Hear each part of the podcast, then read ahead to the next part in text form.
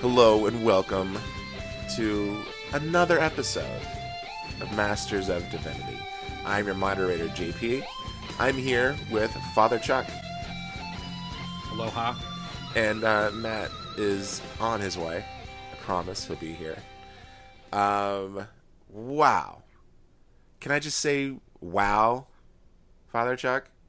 I mean, you're you're always allowed to say "wow." what what a time to be alive right now um, because i never thought that i would ever be such a huge fan of jerry falwell jr um, turns out nothing like his dad.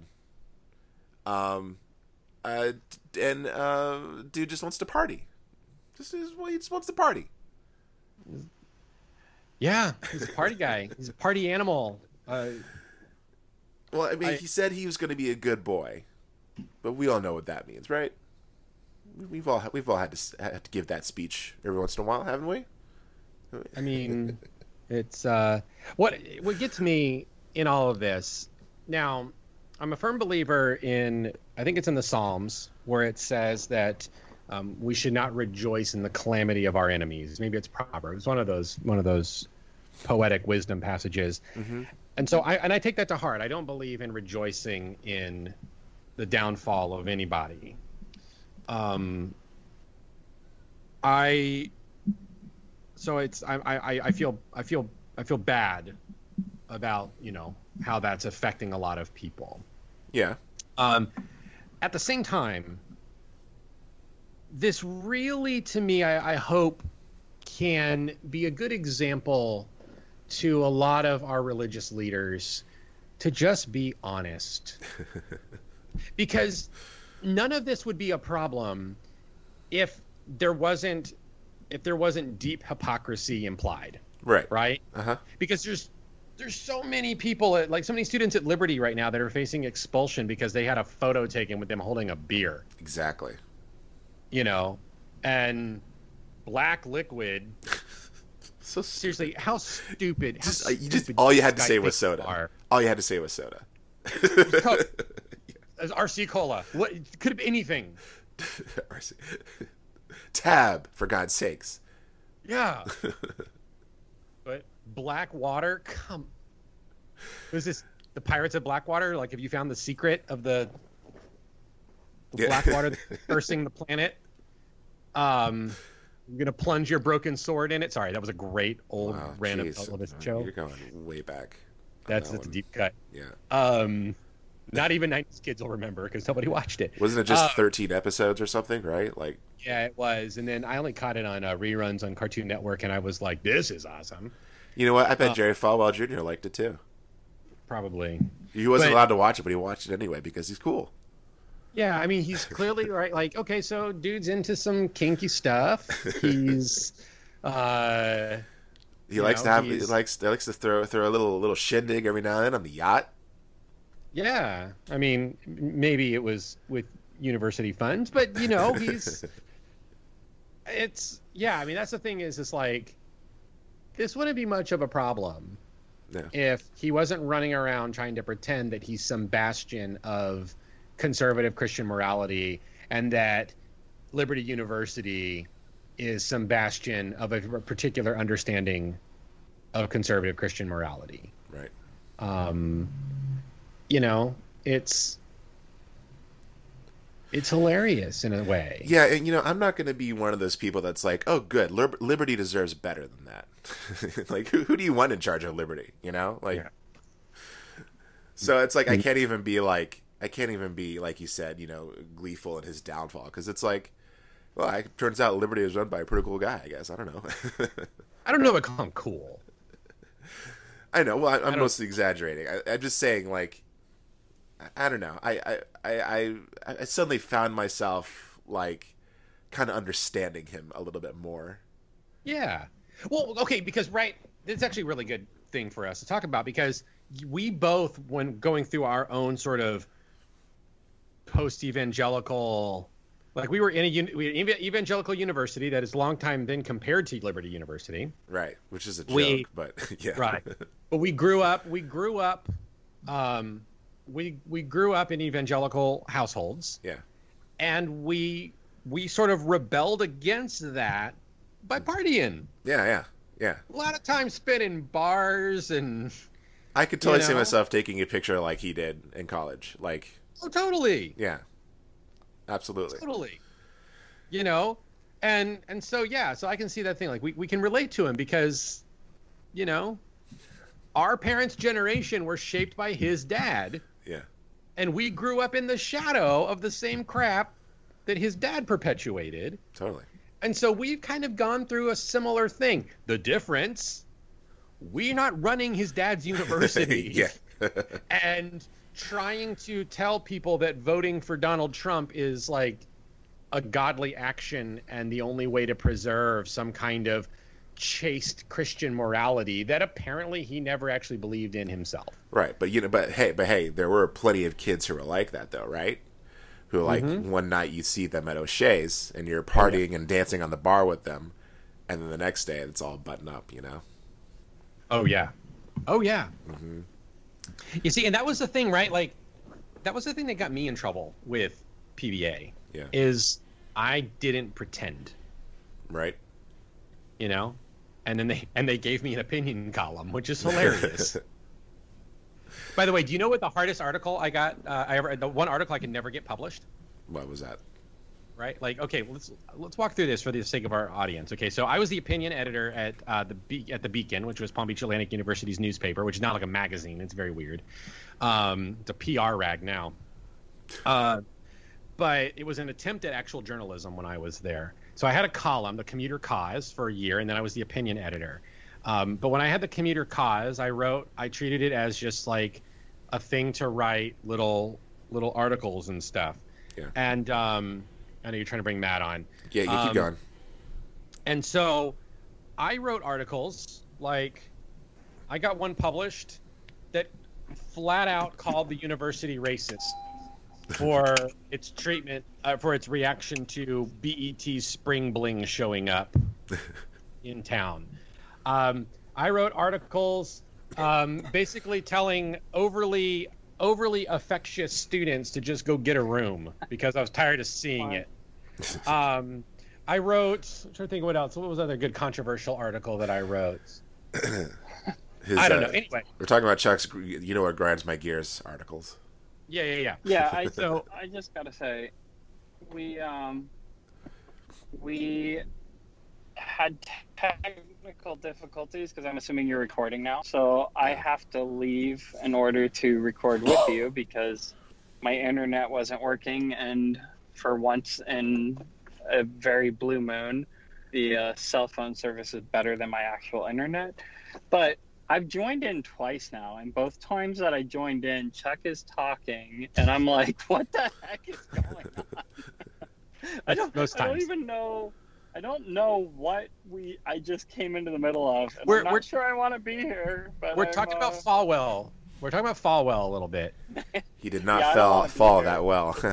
Yeah. He fell. nah, he did he did like a tr- like like a trooper. He's he's he's, he's yeah. But no, so anyway, JP, the article that I could not get published, it took me weeks of like diligent, legitimate interviewing, journalistic stuff, and the staff would not would not permit it to be published. Was how to throw a party at PBA without getting in trouble. I sat twice campus. with Eric Loudermilk and talked to him about he was the disciplinarian of the school and said all right what are the rules? And i basically was like you want to throw a party? Here's how you avoid getting in trouble. And he walked through with me all of the stuff that you need to avoid you know like if you're going to have drinking you need to have signs saying you know 21 and up and all this stuff. And they would not publish the article. That's- wouldn't do it. Well, that's why we have a podcast, Chuck, and we're gonna that and that's what today's episode is all about: how to throw a party at Palm Beach Atlantic University. in 2007 I- the, uh, Yeah, the um, but no, I brought this. I just want to mention this because it shows to me, right, like this kind of hypocrisy that we're talking about with in these university systems, right? It's we're going to allow it, but we're not going to put it front and center, or we're not even going, we're going to allow it, but we're not going to acknowledge it. Right. like like I said, I I came into this halfway. I'm half understanding what's going on right now, but based on what I've heard, I don't understand. Chuck, what's so wrong with posting a picture of yourself holding black water if you're fly undone with a woman that's not your wife? I don't I don't get what I don't get what the problem is right now. I just want to say that while I'm trying to catch up is uh what's your problem, man? Lighten up No, and what we were also, what- and also, I don't give a crap about how you throw a party at PBA without getting in trouble. I want to know how to get to, invited to a single party at PBA as a commuter, because if PBA is listening in any way, shape, or form, just because I'm a commuter, I still went to your school. So when you talk about alumni, I would like to be acknowledged. But carry on. Don't worry about Yeah. it. It's fine. It's fine. So- whatever. No, what we were talking about, Matt, was we were saying that we, the JP and I actually found that we can we kind of relate to Falwell Jr. a little bit more right now because he's sort of acting out what we sort of also went through, which was sort of rebe- you know sort of responding to our uh, evangelical upbringing with you know partying and cutting loose and challenging you know Yeah, yeah, those those yeah. boundaries a little bit. Yeah, but yeah, we also but we didn't have the added complication of being the president of said university. Yeah, yeah. Or the complete lack of common sense when it comes to don't post the picture on the internet. I'm just saying, if you take a picture, why did you post it? I don't, I don't get it. Because- I don't understand. Matt, it turns out the black water wasn't black water. Oh, It was- It was probably Jägermeister. I totally believed him. I drink black water all the time. I totally thought that black water. What the crap? Like you couldn't lie better. Like Dr Pepper, Uh, That's what you were just saying. Tea, I said tab. Coke. but- Pick anything but Mr. black Pibb. black water. Ice we all coffee got- for crying out loud. we, we've all got black water in the fridge, guys. Let me go get my cup of black water so I can joke around. and Well, make a it funny also just goes That to is a show- marketing opportunity for a Liberty University. They should start manufacturing Jerry Falwell's black water. they, first of all, they'd be filthy rich, and if they don't, that's the dumbest thing ever. Are you living a repressed all- life and just want to cut loose with your with your friends on a yacht? Take Crack your Instagram crack moment. open a your Jerry a. Falwell. Take your yeah. Here's your Instagram moment with black water. Just make sure you do your duck lips in your selfie, and everything's fine. I kind of want to. Congratulations. Kind of want to make that like a product we sell through our podcast now. Absolutely. Juniors, Um, juniors, juniors black water. It'll make you a good boy. Something uh, interesting happened this past week. Um, while movie theaters are are struggling to survive, while the ind- while the film industry uh, continues limping forward uh, through everything that's happening right now, uh, one brave studio decided to uh, to dump, do a, a media blitz, if you will, of all their future projects coming out to get us talking about movies again. And I have to say, as much as like I'm not like a huge fan of DC, um, it was good to be like ah movies. You know, like remember remember when we talked about movies that were coming out and we were kind of like speculating stuff.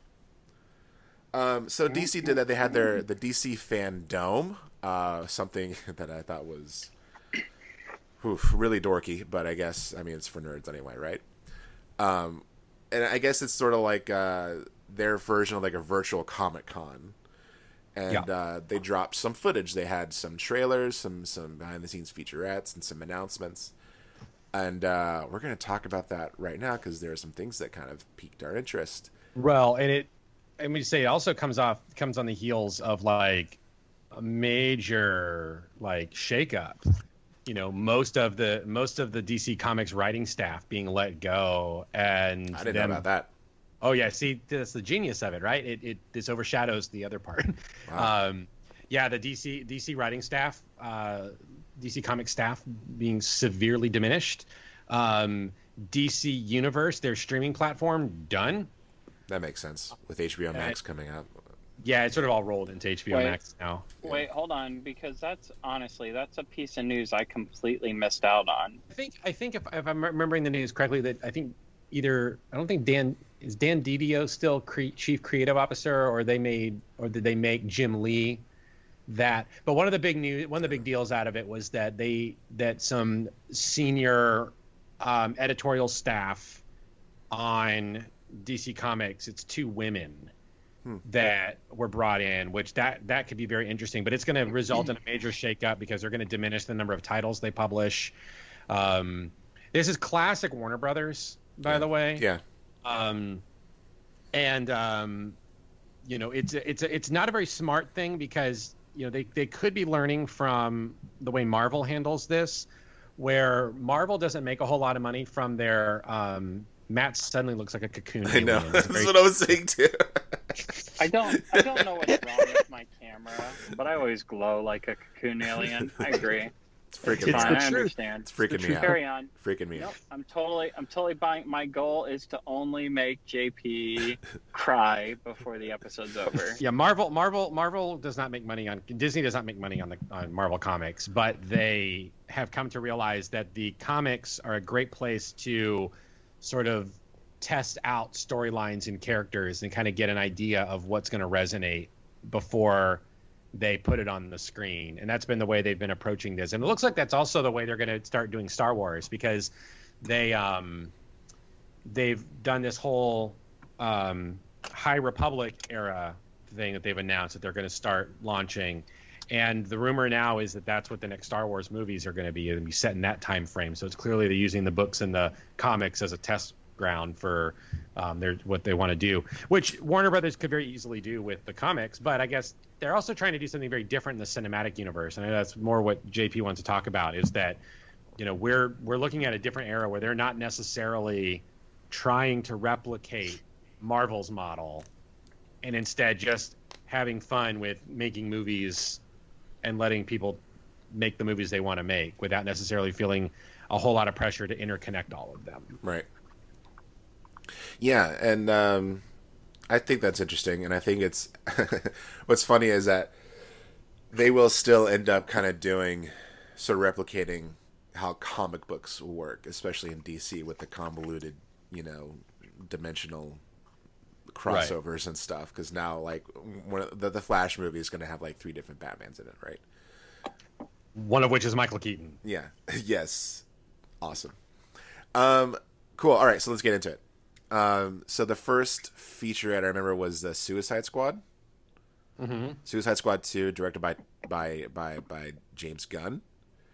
Um, it wasn't a trailer, but some they finally released footage of it. and It looks super cool. Like it's like a '70s style kind of. Uh, Well, it's supposed to be set in the 70s. Right, yeah.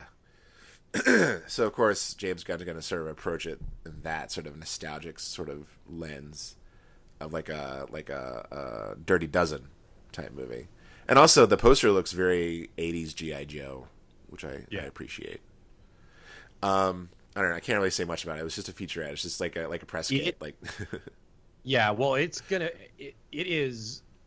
I'm I'm really amazed at how nerdy they are allowing him to get with this because the character roster is deep, and we're gonna see. Um, one of the characters is um is is Peacemaker, um, it's John Cena, right? which is John Cena. Yeah. And Peacemaker is um, a Charlton a Charlton Comics character that was the inspiration of the comedian in Watchmen. Oh, okay. And so that's a that's a deep cut Yeah. character, and they've got more of those uh, coming out as well. Um, King Shark is going to be in it as an anthropomorphic talking shark, Yeah, that looks awesome. which is, you know, and if honestly, James Gunn's about the only person I trust to make that movie at this point. Yeah, and like the, what what's kind of turning out to be is what I was kind of hoping Suicide Squad was was going to turn out to be when like when I first saw like the cast photos and stuff like years ago, like when they sh- revealed like Killer Croc, I thought I was like, oh, that looks cool. Yeah. Um, then it turned out to be not, not not not great. Well, Um, the irony, right, is that Suicide Squad was clearly trying to chase the Guardians of the Galaxy Yeah. vibe. And At least in post production. Right. And then they wind up getting James Gunn. yeah, that's how you do it. That's how you do it. Um, okay, and then there was, of course, re- re- revealing um, footage from the Snyder Cut. Yes. Rejoice, fanboys! Uh, you're the only people in the world who's ever used Twitter to get something done. I never thought about that. Yeah. Racial like- justice? Nah. no. Uh, uh, climate climate justice? Nah. Snyder cut. Oh yeah, it happened.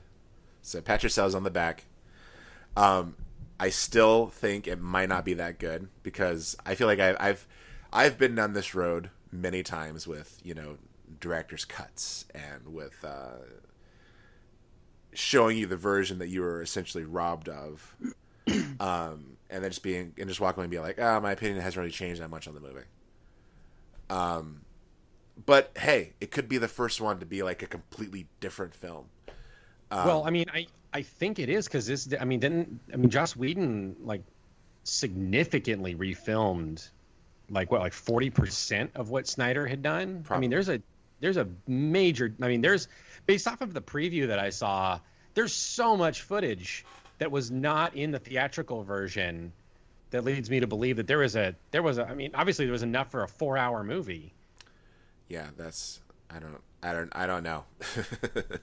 Um, I I, a- I I don't know who to trust when it comes to that kind of reporting. To be honest, like Right. some of it could be exaggerated. I'm I'm just interested. It's more out of curiosity than anything because that is that is a That lot of reshooting. That is a lot of recobbling. Uh, com- and you know, I did say I have seen movies where they kind of restructured a film. Like the first one that comes to mind is uh, this is uh, gonna get a little little nerdy, but like um, the Exorcist prequel uh, that came out like in the mid early mid two thousands. Uh, some of us horror nerds were actually very excited about that because we like The Exorcist, and even though there's going to be a prequel, uh, Paul Schrader was attached to write and direct it. And as you know, Paul Schrader is a guy who wrote Taxi Driver. Uh, he recently wrote and directed one of my favorite films recently, uh, First Reformed. And so Paul Schrader doing, you know, an Exorcist movie sounded really cool, but the studio hated it, and this was Warner Brothers, by the way. Uh, the studio hated it, and they hired a new director, Renny Harlin, who is responsible for a Cliffhanger. Is this is this? I just have to ask a question, and Yeah. I'm not interrupting. I want you to carry on right where you left off. But is this the Exorcist Dominion versus whatever? yes, yes, Okay, carry on. Go ahead. I just want to make sure I'm following you. yeah. And uh, they got Renny Harlin, uh, who's you know famous for directing Cliffhanger, um, Long Kiss Goodnight. not not uh, the same caliber as Paul Schrader, and yeah, it was not a good movie.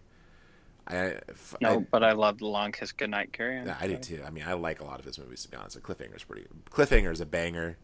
Uh, of course, his first American film is Nightmare on Elm Street Four, Dreammaster, uh, one of my favorite horror movies. Um, but then you know it didn't do well. It bombed, and then they were like, okay, maybe we can release this this other Paul Schrader version of the movie on DVD and like not tell anybody. Then it came out and I watched it, and it wasn't very good. So like, yeah, I've I've been down this road. Um, and you know, I've I've never been super impressed with other directors' cuts. The only director I, I know of that I that I really love more than the original would be like Blade Runner. Um, there's like five different cuts of it, but the the final cut is like superior to all the original ones that came before, in my opinion. Um, so yeah, that's just my thoughts. I don't. I'm I'm more curious than anything. Uh, I wish, I wish I remember JP. There's the Exorcist Dominion and the Exorcist what? I think it was like um, the beginning or something. Yeah, I really wish I remembered which one was which because I do remember watching them, and one of them I hated beyond belief. It bored me out of my mind. I wanted to like shut it off and lose it. The other one, I was like, "Oh, this one's okay." Yeah, Which the compared the to the other one meant it was a masterpiece, and I don't know which one I saw first. yeah the Renny Harlin version was the beginning, I think, and then the Mm. Paul Schrader version was Dominion. I wish I remember which one was which. I just remember like literally scenes are exact word for word acted out and they'll change like the filter on the lens and that made the difference between this is the dumbest thing I've ever seen to oh yeah it's okay um, literally changes like that but anyway sorry go ahead Um, but Chuck, I, I, I, I take it that you're actually quite excited for this and that uh, you have high hopes for it. Um, I don't know if I have high hopes. I mean, it's I'm I'm just I've I've come to embrace the fact that I'm a sucker for for Snyder, Zack Snyder's thing. Um, I I like I like Man of Steel. I'm I'm a defender of Man of Steel. Um, I like um, I, I I find enjoyment in Batman v Superman: Dawn of Justice, that stupidly titled movie.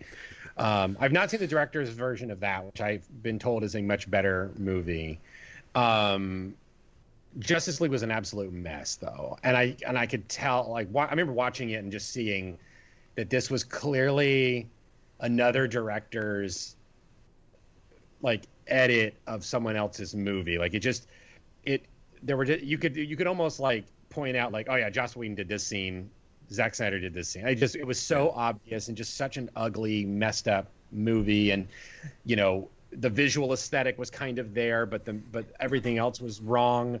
Um, you know, I know people love to make fun of the the CGI mustache thing, but that's not really anyone's fault. That may be Paramount's fault for not letting Mm, them, you know, just being petty.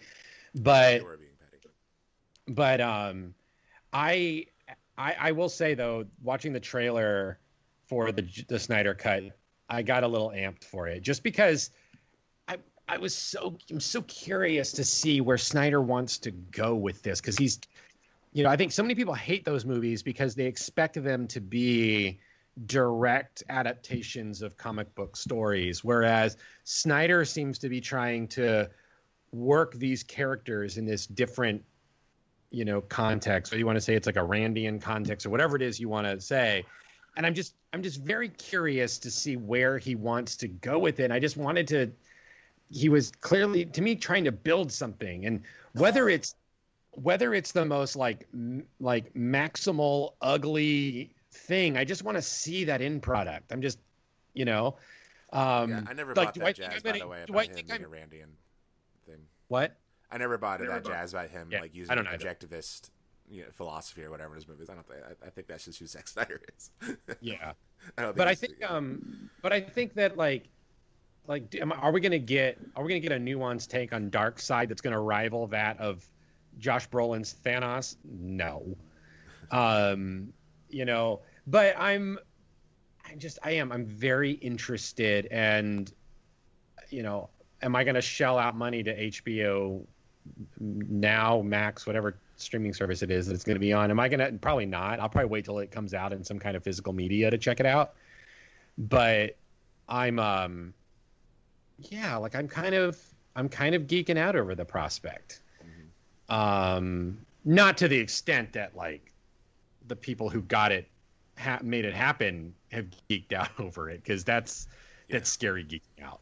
Um, you know, I'm not gonna buy a billboard Yeah, that's. I think that's the sad thing about the about those diehard fans is that I think that like even after it comes out, It won't Um, live up. no, and they'll be angry at people who are saying things like who who don't love it, like Right. And it's because they don't like it either. Because it's like, well, if I don't like it, at least they like it, which which sort of validates this kind of a sort of belief I may have, right? Uh, but that's not going to happen, and it's going to be like, oh, you mean this wasn't the the transcendent uh, event we were all hoping for? Yeah. I, I mean, we're probably going to see, you know, we might see some ugliness on par with Last Jedi Yeah, over it because, I mean, you know, it, like you said, it's it's when it doesn't exist, it becomes just a void on which you can project anything. yeah, it's going to be the SJW's fault. It's going Right. to be somehow Marvel's fault. Though I will say Snyder is doing a really good job of of on on like social media and stuff of really jazzing up the fact that it's his vision. And so at this point, it, I think he's doing a pretty a good enough job to say that it rises and falls on him. And so if the fans hate it, they can't say, "Oh, Warner Brothers meddled and did this over here" or whatever. They're going to have to say, "No, this is Zack Snyder." Yeah. What I found out is I have been a Marvel fan. I have loved Marvel. Everything Marvel has been perfect. Um, they, I mean, not perfect. They stumbled here and there, but overall, they brought what like 20 years of movies together to make this like masterpiece of a vision. And it was the first time that i was like wow look like a studio was involved in basically running this. And directors got to put their little flourishes here and there but overall it's kind of the same. But um i loved it all the way through. Um when all is said and done the Marvel universe has carried out from Iron Man 1 to Endgame this like amazing masterpiece. Then we had a discussion after I saw, I believe if you go if you're a new listener, go back to our episode on like Captain Marvel, I think it was. We had a discussion where I was like, I'm starting to get bored. And what I have found is and this is going to be something that if I went back in time, maybe even a year ago, I'd beat myself up for saying. What I found is I am more excited about the things being discussed for DC than I give a crap about anything that I know is coming out from Marvel.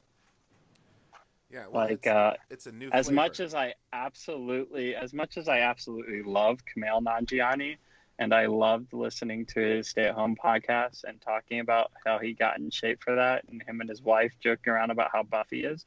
Um, I don't, I don't really care about the movie that's coming out because I know what that movie's going to be. Is it going to be good? Yes. Will I enjoy watching it? Absolutely. Is it going to change anything? No.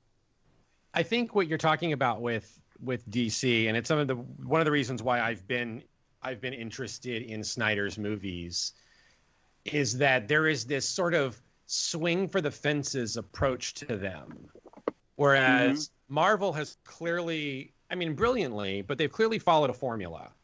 Yeah. Um, they've in recent movies sort of deviated from that formula a little bit. Captain Marvel's a bit of a deviation for an origin film. You know, she starts the film out with her powers rather than Mhm. um, you you know you watch the normal structure building up to it, but it's all very it's all Formulaic.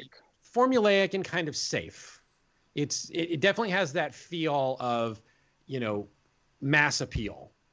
Mhm. Um, whereas, I mean, Batman v Superman features beloved children's characters, one of which carrying a kryptonite spear of destiny, trying to kill the other one. Um, you know, the Mhm. first words of Batman v Superman is like the advent of the Superman. I mean, clearly Snyder is going bonkers with this stuff and willing to take Yeah, risks and- with these characters that that that Marvel wouldn't uh, you know Marvel didn't even try taking those kinds of risks until probably Infinity War. Yeah, Uh, and, and, so I just and- I'm all for it. Yeah, and Batman v Superman, all I can say because I have seen the um, R-rated version, which the only reason it's R is because they put some footage in it that hasn't been rated, and rather than unrated, they got it rated.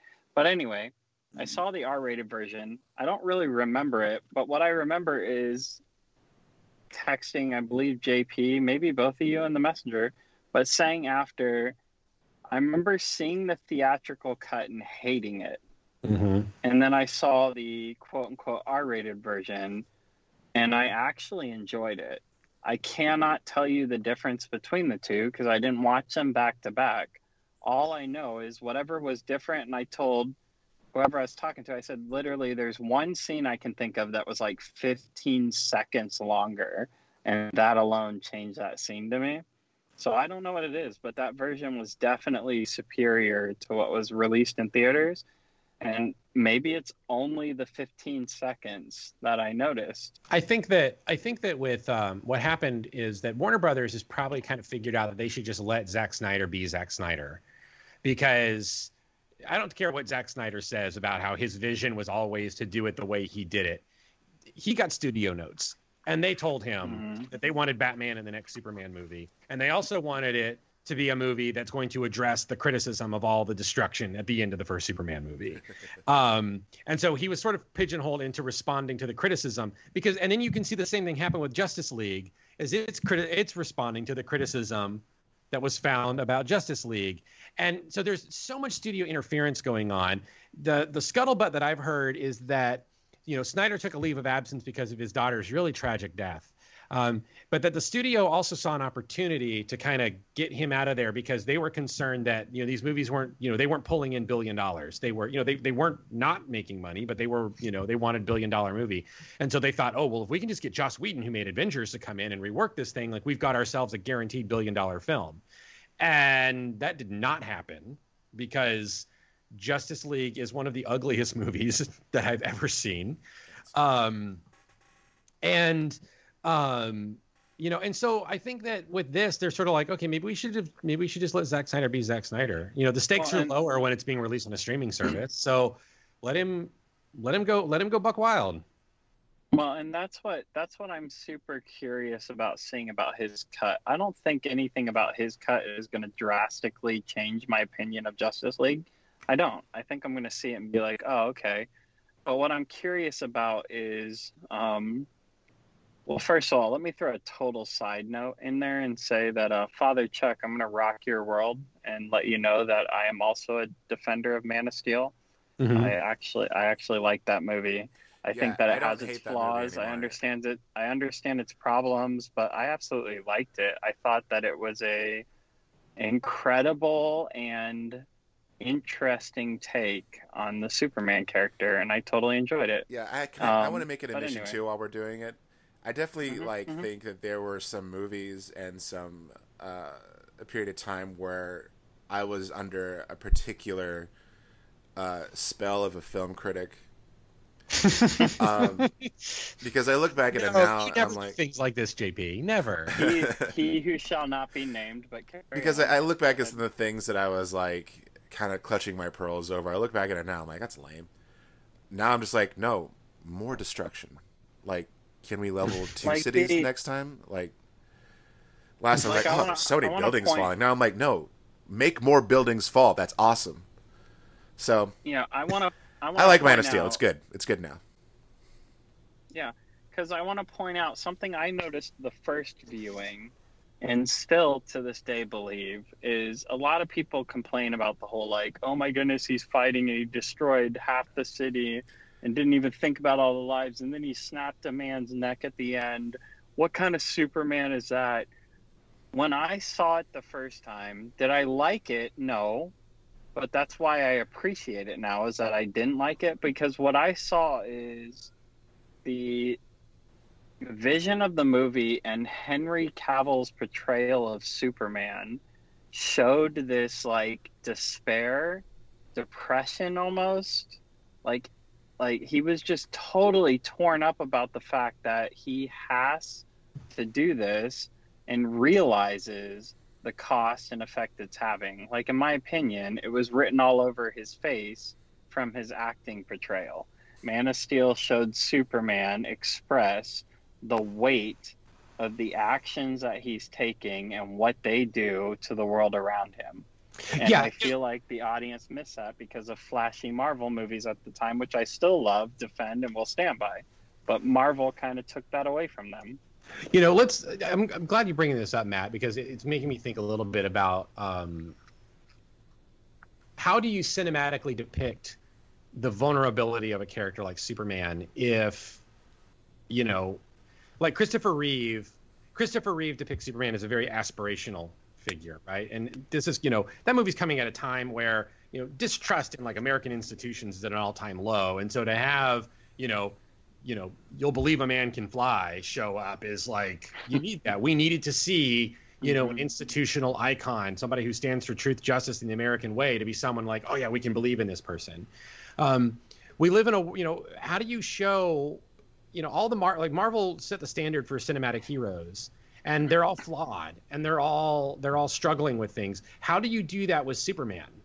Oh, of some you know how do Yeah. you do that you know without you don't necessarily need to make him you know i mean i think that you have to understand the you, you have to cinematically depict the weight that's on his shoulders as a hero for you to be able to empathize with him and so to show a world being destroyed around him and them having to be forced with the you know that that moment where he's holding Zod and Zod is using his you know using his heat rays to almost you know try to you know to threaten this family. The stakes are quite small in that moment because it's it's just a family. But Not it's everything to him. But yeah, and it's everything to him. But it's also it's carried that whole trajectory of what you've seen Zod capable of doing. Um, you know, the destruction was Zod. It wasn't necessarily Superman. You know, Superman. You know, I mean, the criticism, of course, he's not doing more to try to stop buildings from falling, and he's not doing all of that kind of stuff. But I think Snyder is trying to show the sort of existential weight that Superman is facing in that moment. And so the fact that he, you know, that he has to give into this, and for us as an audience who have, you know, S- Snyder assumes that most of us know Christopher Reeves as Superman, and so to see him make that make that action and take that that course is shocking. Um, but I think it's also like it gets us into the headspace of what we do in that same situation, and Yeah. you know it's in it. So I think it, it cinematically depicts the the, the the the moral and existential weight that a character like Superman has to deal with. Yeah. Yeah, It, it, it, sorry, go Sorry. ahead, JP.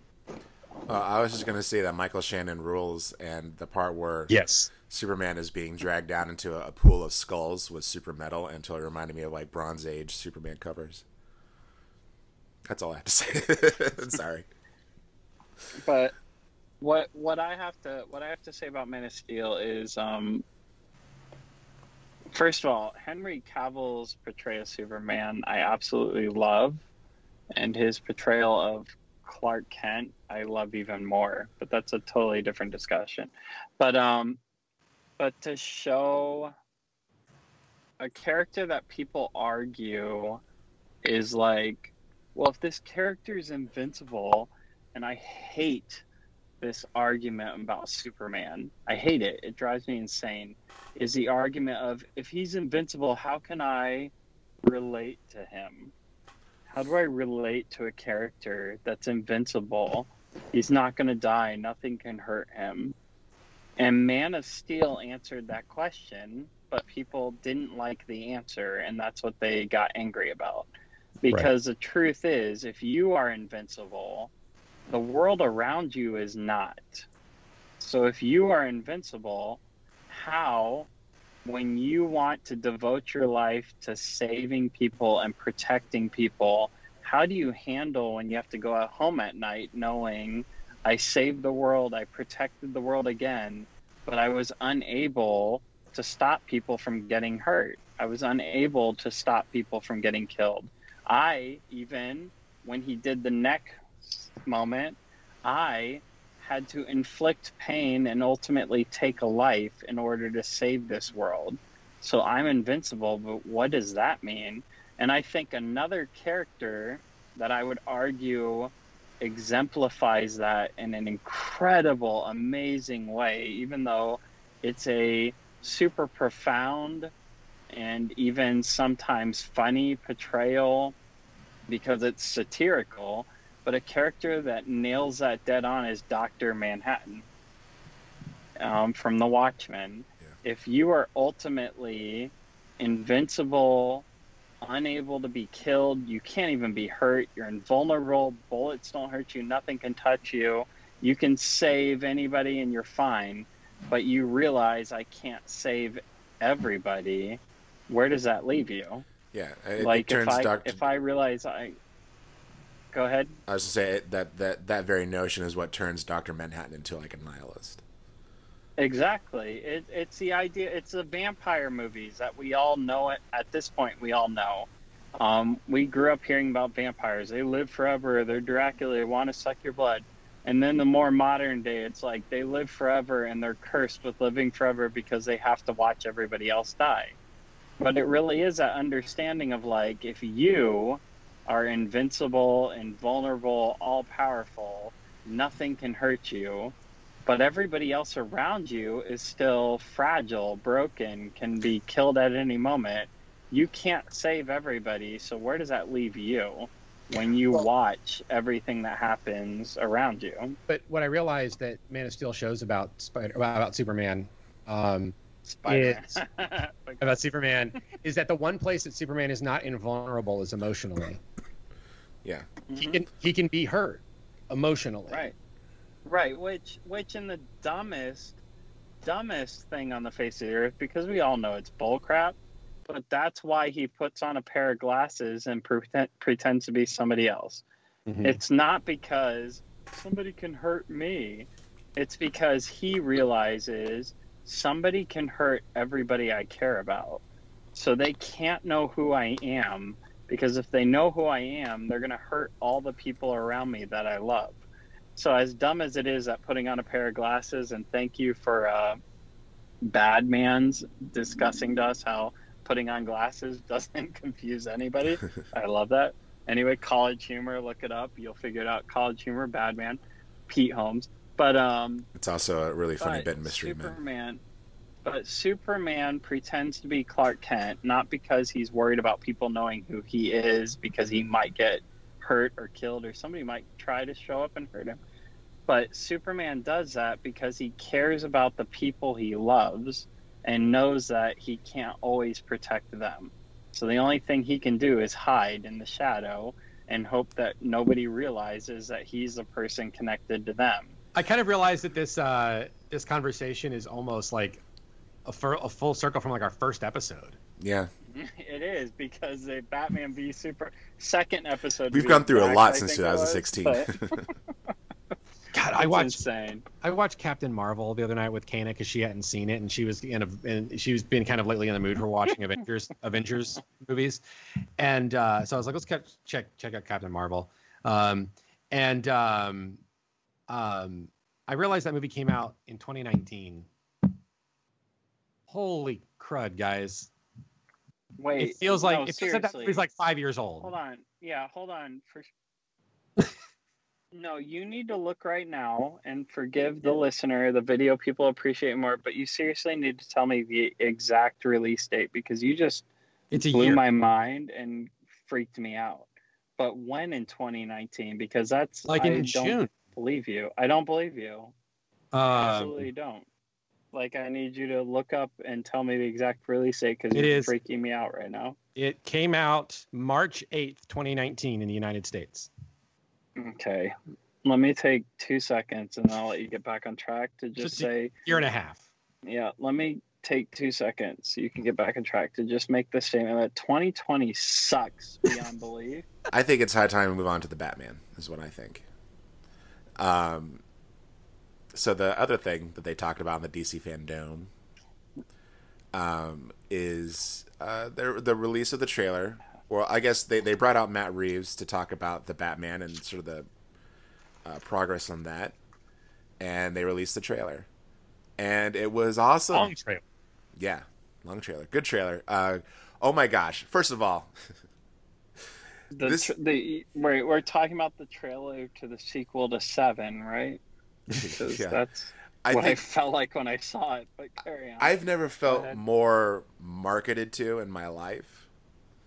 um, because the the trailer, if you if you were listening to the albums during Music Mayhem this year, when I chose Nirvana, Nevermind, uh, they played uh, something in the way from Nirvana during the the Batman trailer, and they even they even epic trailer fight it.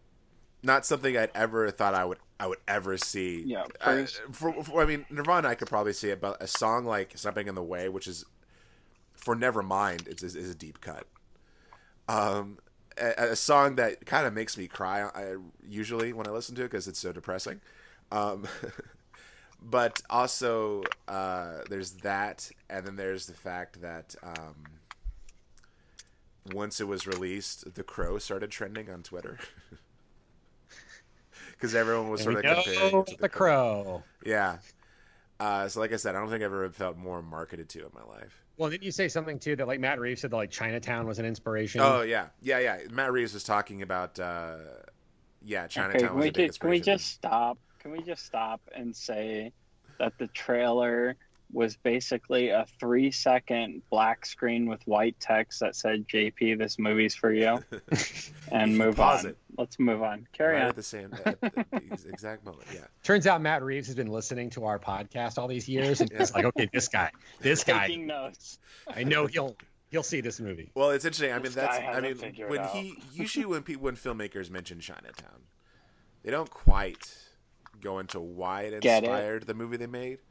I mean, I, I I think that they get it, but I think it's always PR reasons that it's brought up. Matt Reeves described like what Chinatown was about and understood like the corruption side of it and the way he's he described like how this story is going to be about like the history of Gotham. I'm like, okay, yeah, I could see how how, how Chinatown could be like that. Um, so that made me super excited for it. Well, and they, and they drop a great hint early on in the uh, in the trailer that there could be something to do with the Court of Owls. what was that? I see. Uh, I'm not super familiar with Court of Owls. I know you you told me all about it Court- once. Court of Owls is one of the so you know every now and then a comic book writer comes along and contributes something to the canon of a character that is just it leaves such a mark that it you know like it feels like it's something that should have been a part of the character all along. So Scott Snyder, who was um, longtime senior writer for uh, Batman comics um, uh, during the New Fifty Two era of DC Comics, introduced this out this this concept known as the Court of the Owls, which is this secret society that has been sort of pulling the strings behind Gotham for centuries, like ever since its founding. And they they're completely anonymous people. They wear these owl masks, and they um, and yeah, so it's like this Illuminati for Gotham, and they employ they employ these undead, uh, sort of Winter Soldier like um, um, warriors, people that they that are owls, and um, and they they they are like martial art type. So they've become like this big thing um, in the in the deal where like when Batman learned about them, he was surprised because like I thought I've known everything about the history of my city, and finds out that they are these super connected uh, individuals who have worked in business and politics and stuff in Gotham. It's sort of it sort of sounds like um, the way that al Ghul in Batman Begins talks about the League of Shadows Right. and the work they've done, but they're a specifically Gotham group, and you know they're the right kind of Gotham creepy and and all of that. Well, there's a moment in the begin toward the beginning of the trailer where you see a like a greeting card, and when the, the greeting card is open and it has something about like no more lies or something or liar question mark written in it well the cover features an owl image that looks an awful lot like one of the court of owls type things um, from the comics. And given that the storyline is dealing with the history of gotham and the and a possible role that thomas wayne might have had in corruption in gotham it makes me wonder if they're gonna sort of do a thing where thomas wayne was a member of the court of owls or had been part of them, but like left them, and that's what led to his murder or something like that. But I think it's a really cool uh, element in the Batman mythos of, of recent comics, and exciting to see somebody incorporate something that's new and fresh in the Goth in the Batman mythos rather than going back to you know another Joker story or Yeah. oh no this guy Oh, dresses Joker. like a bat probably has messed up psychological issues. Apple TV released a 30 minute free documentary about the character Joker Okay. called Joker Put on a Happy Face. And it's a 30 minute thing discussing about why, quote unquote, Joker is the greatest supervillain of all time. Um, look it up as soon as you can. Not that uh, we're talking right now, two of you wait till we hang up unless you have another way. Look it up. But Joker put on a happy face documentary. It was free on iTunes. I downloaded it on Apple TV. I watched it, and it changed my view on, first of all, Joker, second of all, DC movies, and why I'm excited about them coming out. And also, Father Chuck, I think you'll be the one to appreciate this. Why I now 100% support Jared Leto's portrayal in um, in Suicide Suicide Squad. Squad Yes, because Winning although converts. the movie is crap, although the movie is crap, and although I did not understand it when I saw it, when I heard this 30 minute documentary talk about Joker, it turned my world upside down in a way where I was like, man, he nailed it because the person first of all, they interview everybody under the sun, people who created it. They've got Stan Lee in there from before he passed away. They've got Jack Nicholson. They've got um, Jared Leto talking Sold about right it. there. They've got all the directors and everything under it. And per, and also everybody pretty much agrees that Jack Nicholson was like the height of the character. He's the one that he's like the he is the Sean Connery of James Bond. Is Jack Nicholson to Joker. But then they say that Mark Hamill's voicing and portrayal of the Joker in the Batman animated series is what entirely defined and made the character. Like from that point on, everything changed. And um, then they talk about, you know, everything else, and it reaches like Heath Ledger and how he opened it to a world that they didn't even know existed. And then Leto expressed, which I didn't realize, he expressed the psychotic Joker. Like if somebody actually was a homicidal person who thought, hey, you know how I could scare people? I could dress like a clown. They're going to look like Jared Leto and they're going to act like Jared Leto in that movie. So I got to say, Father Chuck, for the first time ever, I was won over, and I appreciate your view that yes, I agree. Jared Leto did something with the character that deserves to be, you know, given a thumbs up. Is it the ultimate version I want to see? No, but he did a good job. I like it. Well, I, I know one thing I'm really excited about seeing in the the new Batman movie is uh, a new portrayal of the Riddler, which is you know we're talking about different portrayals, different characters, and we've seen different portrayals of the Joker countless times, Batman millions of times, Riddler, not many. And I think it's awesome that uh, they got that Reeves got uh, Paul Dano to play him, who is just such a magnificent actor. Well, and and the Riddler is arguably a much creepier villain than the Joker. Yeah, I've always Um, thought they could do him way creepier than Joker. Yeah. Um, what I like about in well in re, in recent comics, Joker, I mean, um, Riddler has been sort of has been depicted as a um, a strategic genius akin to Batman. Um, He's got to set all those trophies everywhere, and he got to go collect them. Yeah, he's less he's less of a uh, he's less of a psycho, which was kind of the depiction of him in the early 2000s, and more of a um, a very just like bombastic personality who wants the satisfaction of knowing he's the smartest person in the room. Right.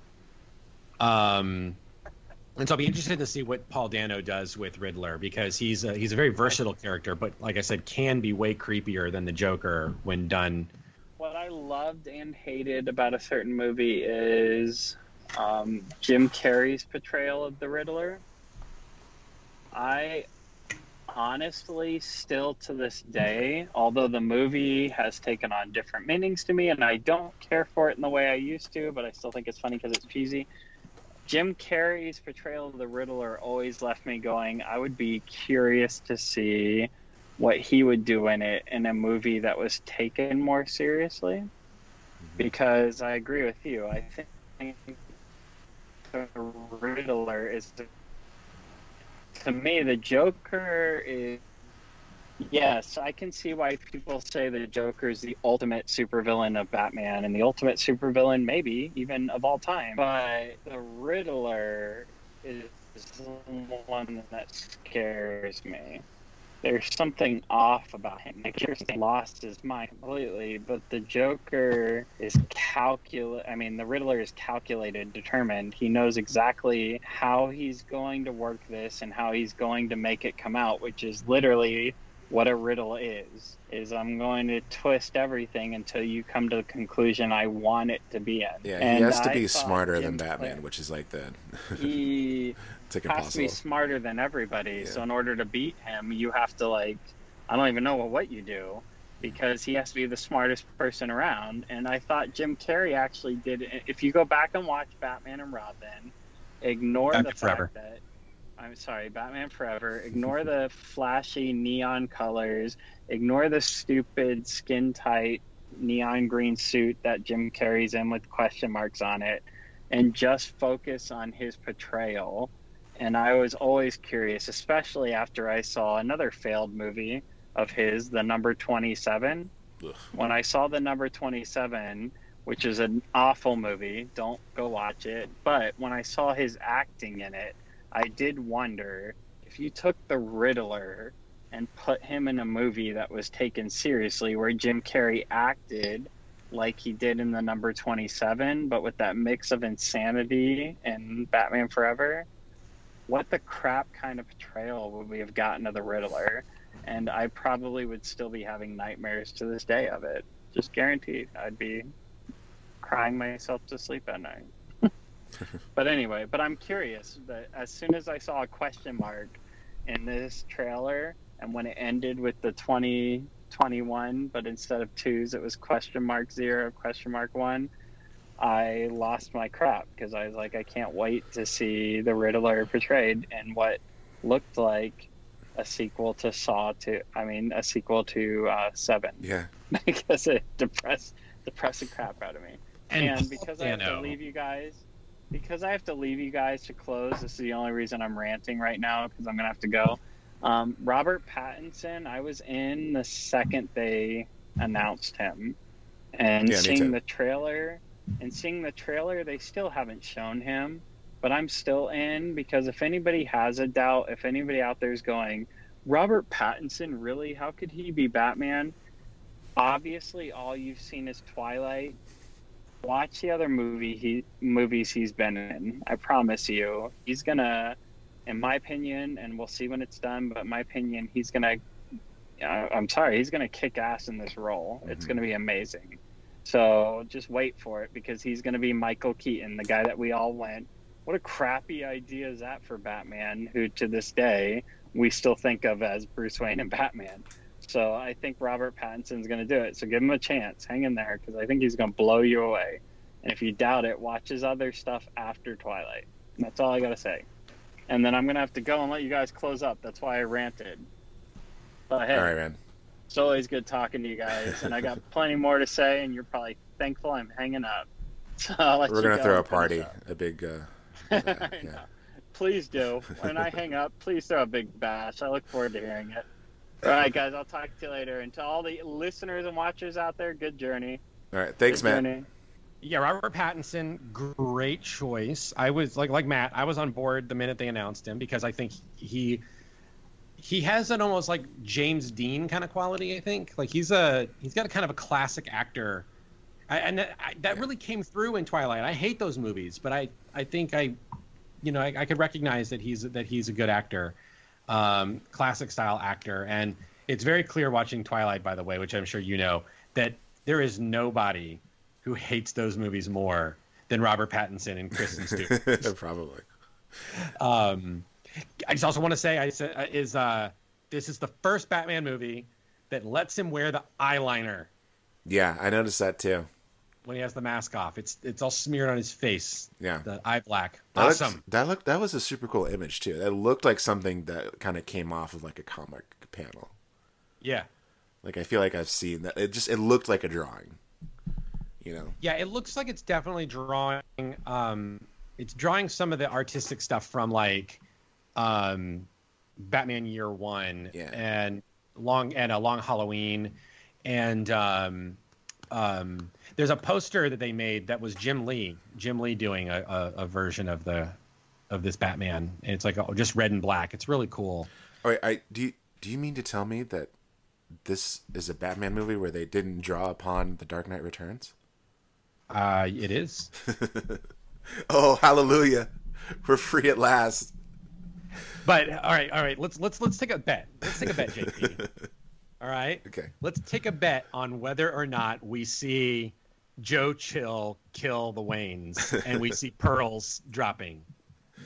Oh, Because I think every Batman except for Batman and, and Robin I mean, Reeves did. that's Yeah, but Reeves did go out of his way in his little TED talk. Um, that like not an origin story. Period. right, but if it's dealing with him, but if it's dealing with him, well, Bat, the, the 1989 Batman is not an origin story either. He's been Batman for a while.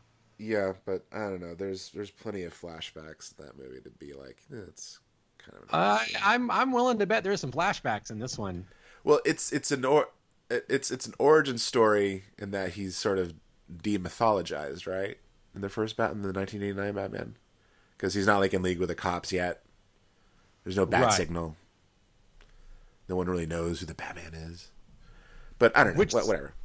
But that's sort of what this movie is too, which is kind of fascinating. It's almost like a remake of the '89 Batman in the sense of Batman's. It's in his second year as Batman, Right. according to Reeves. Yeah. Um, I guess he does have a relationship with Gordon, Right. um, seems but like he's still sort of seen as either a myth or like a potential problem. right.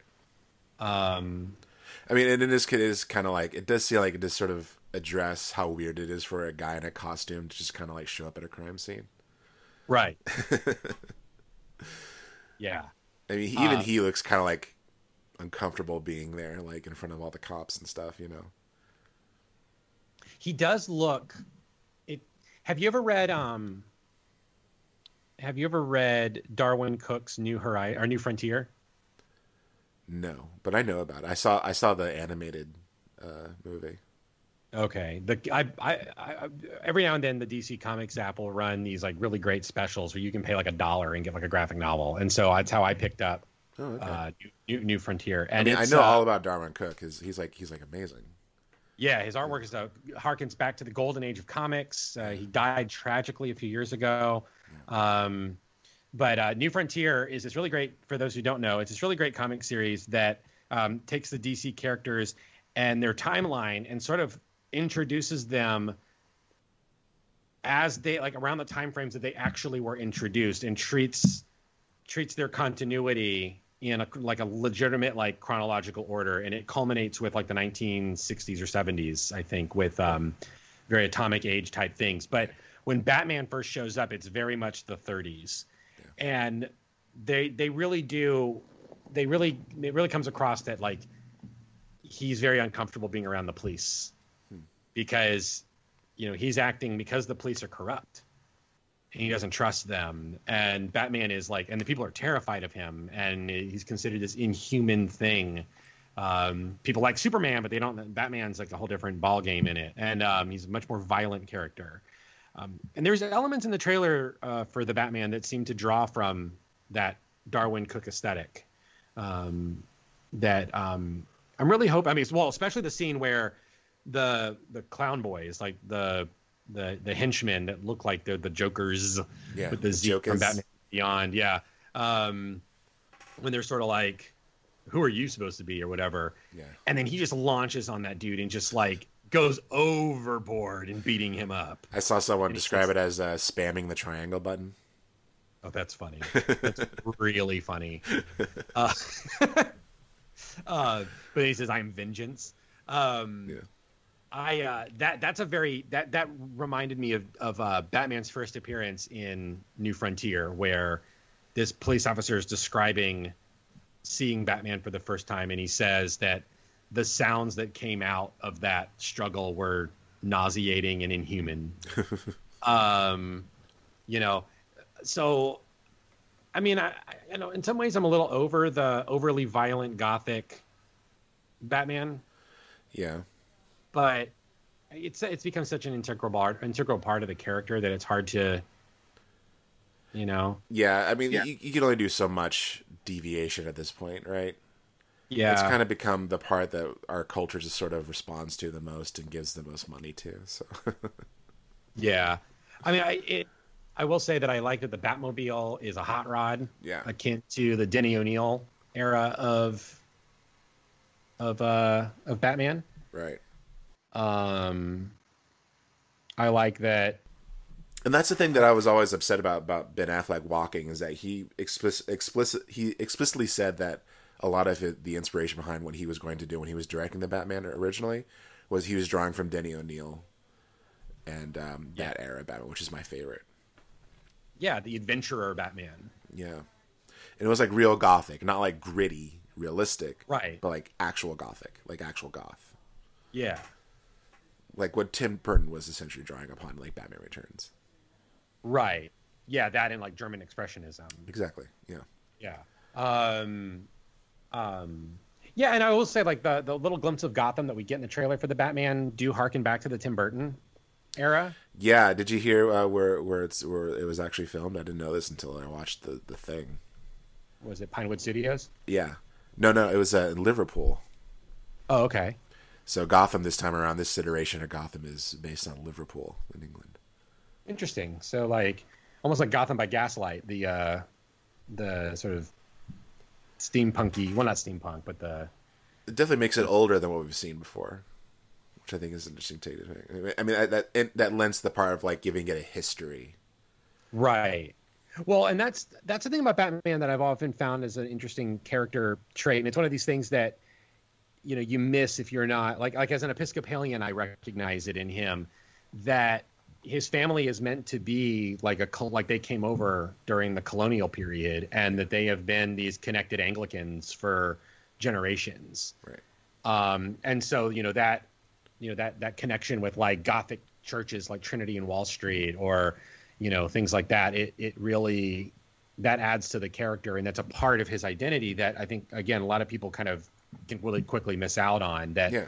it's very important in him being a blue blood, wealthy, generationally wealthy person that he would have been of that sort of high church, Gothic Anglican background.